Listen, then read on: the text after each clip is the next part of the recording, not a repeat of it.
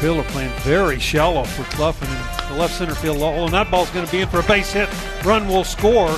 Call around second base. He's going to go to third. He'll slide in safely. So Jackson Cluff with his 42nd RBI of the year. Little soft uh, looping liner into right field.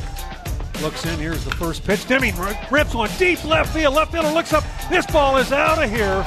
Three run home run by Austin Deming as he just jumped on that slow curveball.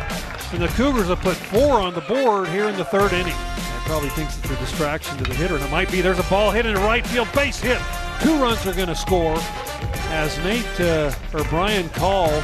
Good piece of hitting. Cougars lead 6 1 as he lined one past Nate Berlin down there at first base. 3 2 pitch. Hale hammers one left field base hit.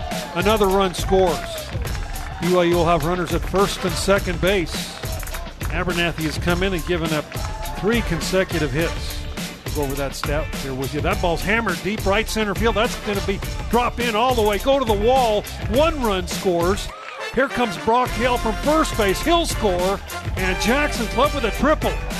Cougars lead this one 9 to 1. There's a ball hit up the middle, and that is going to score a run. Second baseman able to make the play, but give Danny Jelilich an RBI, his seventh of the year on the ground out. And here is Reynoso's pitch. That ball loops into right left center field. That's going to drop in for a base hit. Gets past the center fielder, and uh, Cluff with a double. I thought he might pick up a triple, but the left fielder there to back up the center fielder. He's had a single, he's had a triple, he's had a double, he's walked, he's got four RBIs for Jackson Cluff. The ball's hit, could be two on to second. He bobbles it, comes up, throws the first just in time to get McIntyre. I think that would have been probably a double play ground ball misplayed by Arakawa out there, but he did get the out. McIntyre did pick up the RBI, his 27th of the year. There's the 1 2. Strike three call. Bo Burke comes in and throws a perfect ninth inning, gets the strikeout, and the Cougars win this one by a score of 12 to 1.